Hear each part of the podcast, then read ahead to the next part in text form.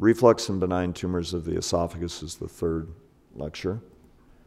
Preview question Which of the following statements regarding benign esophageal tumors is true? Leiomyomas are more common in women. Resection may be required for large leiomyomas at the GE junction. Fibrolipomas can be resected transorally. And split notochord syndrome consists of vertebral body abnormalities and an esophageal cyst.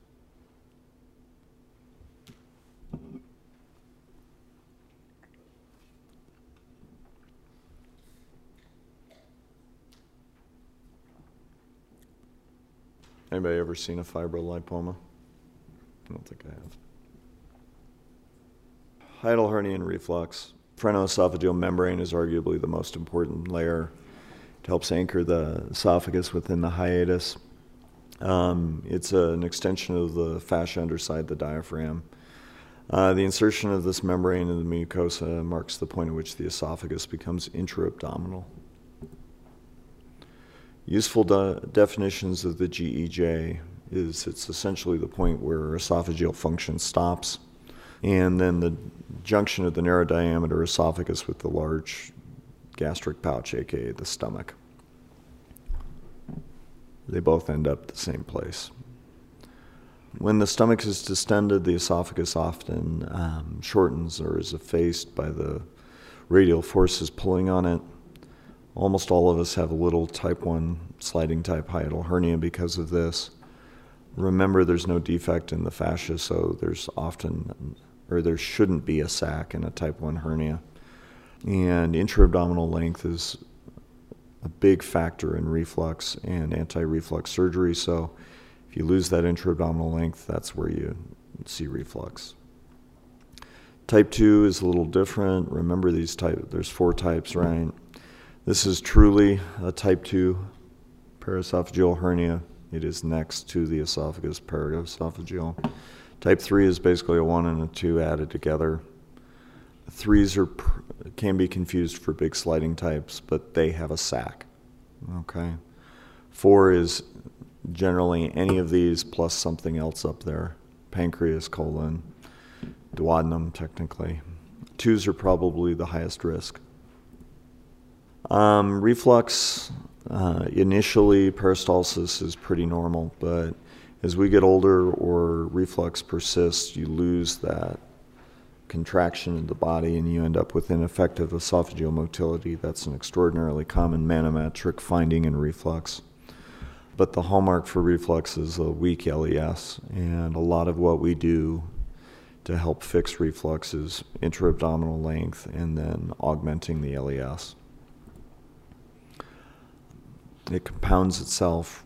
Reflux begets reflux. Interestingly, as your body gets used to it, it stops sending the signal. It's kind of like almost all the esophageal cancer patients don't have reflux. They say they outgrew it or it stopped years ago. Reflux and aspiration are great reasons to end up with empyemas. People will have prominent um, extraesophageal manifestations of this regurgitation, cough, morning hoarseness, suggesting reflux overnight. Scleroderma is the bane of the esophageal surgeon's life. Sorting through this and dealing with these patients is challenging. Almost 90% of folks will, with scleroderma will end up with pathologic reflux because of the tightening of the esophagus and that radial foreshortening they're talking about it leads to an incompetent LES, and it is difficult to deal with. Idiopathic or garden variety reflux is commonly associated with the type 1 hernia. There are all sorts of things that impact gastric emptying, pyloric stenosis, something blocking the pylorus, and poor muscle tone will lead to reflux essentially, for um, reflux to happen, two things have to be present. You have to have secretions that make it into the esophagus or back up into the esophagus, and then your primary peristalsis can't bring it back down. All right. It's 2022, so pri- primary treatment is PPIs. Some people are intolerant of these, some people don't want to take them. H2 blockers are only about 70% effective, so surgical treatment for those that don't want to take medicine or are refractory to medicine. As you evaluate these folks, I would argue about getting an esophagram to make sure you understand the anatomy, and then they need an endoscopy. Manometry prior to an anti reflux operation is very important for a lot of patients. Large paraesophageal hernias, I would argue you would probably not do this because they can't put the catheter in the right place with any reliability. And I would argue that they probably shouldn't get Nissens anyway, but that is debatable. If you want to get something paid for, though, you need pH testing. Okay. Remember your DeMeester scores and how to calculate them. It's a composition of reflux episodes, total time, and then the percentage of upright and supine acid exposure. Anything less than 14.7 is generally considered normal for that is the break point after adding all these things together. And remember, you're supposed to be off PPIs or other acid suppressive therapy. And you will have non acid reflux. Um, so, impedance testing is often important as well. And depending on your manometry, a lot of places are now doing manometry and impedance in the same test. Reasons for surgery failed medical therapy, esophagitis, bleeding, Barrett's, remember, there is some thought that short segment Barrett's will regress with anti reflux surgeries. Patient preference. Barrett's, it doesn't mean if you fix their reflux, it doesn't mean they don't need to be surveilled. And again, it's generally better with short segment or less than two centimeter Barrett's. Since we don't understand Barrett's and the exact risk for esophageal cancer, we don't know whether or not that reduces their risk. Reflux, obesity, all those things are risk factors for esophageal cancer. A Belsey Mark IV is basically the anti reflux operation you need to think about from the chest. This is essentially a salvage operation for most folks. Most people would actually do this laparoscopically or robotically. It actually is awesome exposure, but patients tolerate it poorly. you know, nobody wants a thoracotomy if they can avoid it. But if you don't want to be in that belly, it's a good option. Again, your goals are intra-abdominal length. I personally liberally lengthen people. You do trade dysphagia and reflux control, so as you're trying to maximize these goals with patients, it's important to understand what their primary symptom is and what their goals are. Esophageal motility guides wrap choice. Generally, no one will do a, a complete wrap unless you have absolutely normal motility. And sorting through that and trying to set them up for gas bloat and their inability to retch vomit um, or burp is important about maintaining realistic expectations. Very rarely will you resect the esophagus. Right. Perhaps maybe on a third or fourth time redo. Standard operations are these Nissens Toupets through the belly. Lengthening through the belly is generally called wedge gastroplasties. Through the chest is called a Collis. Hills or, or a modified hill repair is great after a gastric sleeve loose and floppy. Everybody knows this. This has been beat into your head. Again, set people up with realistic expectations. A lot of times with a complete fundoplication, people can't belch or throw up. They avoid carbonated things because gas bloat's pretty common.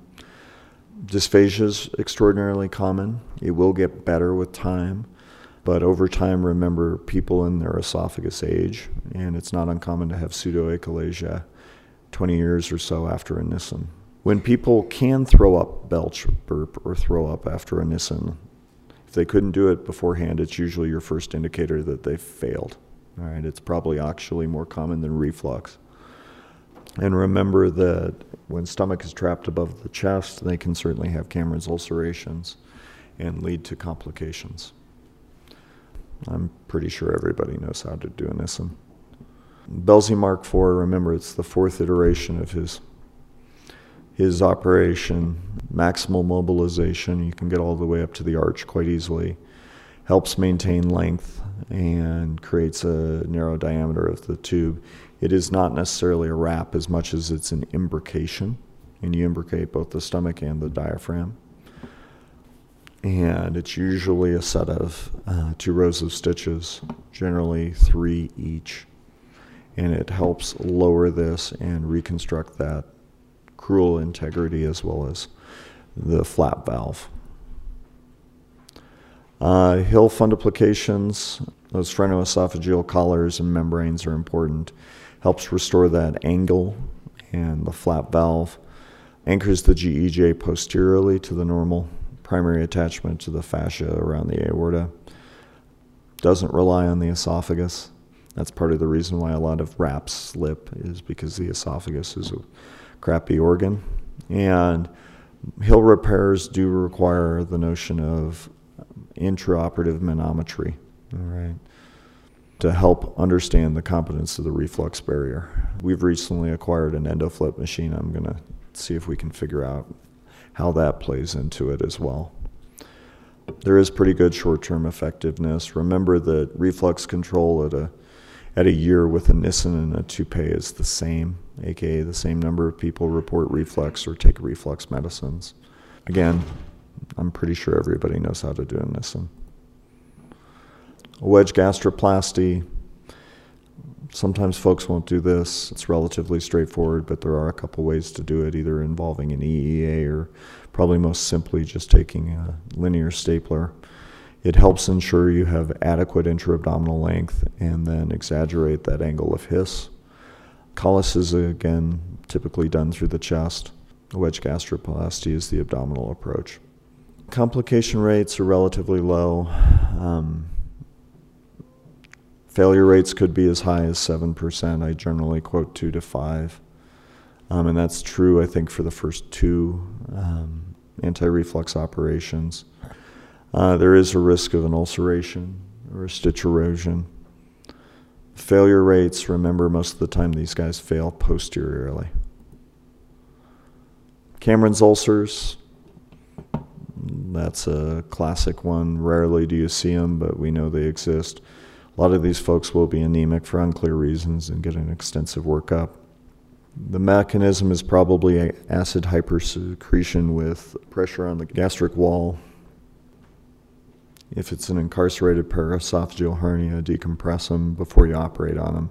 A lot of times you can do that preoperatively. I actually did this with a redo one of the general surgeons had done one, and the fundus was about two times the size it should have been posteriorly, and she slipped and trapped up there. They also called the stomach a paraesophageal fluid collection that they were trying to perk drain. So fortunately, um, we put an NG tube in it and proved it didn't need a pigtail. This actually does make people feel better.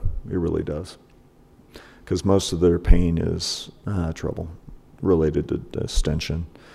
Magnetic sphincter augmentation likely has a role. It has expanded indications. Actually seems to work reasonably well. It's been around for a while. There aren't a lot of insurance companies that will pay for it. So, know about it. I'm not sure they'll talk about it. Esophageal tumors. Benign tumors are relatively rare in terms of the esophageal tumors. It's cancer until proven otherwise. About two thirds of benign esophageal tumors are leiomyomas, slightly more frequent in men. They often don't cause symptoms if they're less than five centimeters. A lot of times, if you pick them up on an esophagram, they're relatively round indents in places you would not expect an indent in the esophagus. They will show up on endoscopy as well and be prominent mucosal folds. And kind of the key to them is remember they are not a mucosal lesion. Most of them are in the circular muscle layer, all right, so between the mucosa and the outer muscle. They often do protrude in, but sometimes protrude out. Generally, we operate on them when they're symptomatic, and that's generally how you find them, right? And you can enucleate them and then occasionally you end up doing esophagectomies um, at the GE junction, uh, depending how big they are. All right. Uh, again, a thoracotomy view of a leiomyoma. and they are enucleating that. So here's our fingerling potato stuck in the wall, and then it's been resected. All right. Uh, cysts are probably the second most common esophageal neoplasm. They can be near the carina. We generally remove them. We generally enucleate them. They can be in the wall. That is an extraordinarily disappointing finding um, when you realize you violated the mucosa. Fibrolipomas, again, like the pre op question, you can often remove them endoscopically. Uh, duplication cysts are relatively uncommon, but we do see them. They do have a true lining, and they're often fluid fill. They may intermingle. Again, like I said, it kind of it's not uncommon to end up realizing you've resected this and done a long segment myotomy. Split notochord associated with vertebral abnormalities and a cyst, and you generally can separate them off the back of mucosa. All right, follow up question. Which of the following statements regarding esophageal hiatal hernia are true? The lowest point of the muscular esophagus is proximal to the mucosal junction with the stomach. Type 1 hernias have a sac. Type 2 hernias are associated with a defect in the membrane. And the most common complication after a Nissen is a slipped Nissen.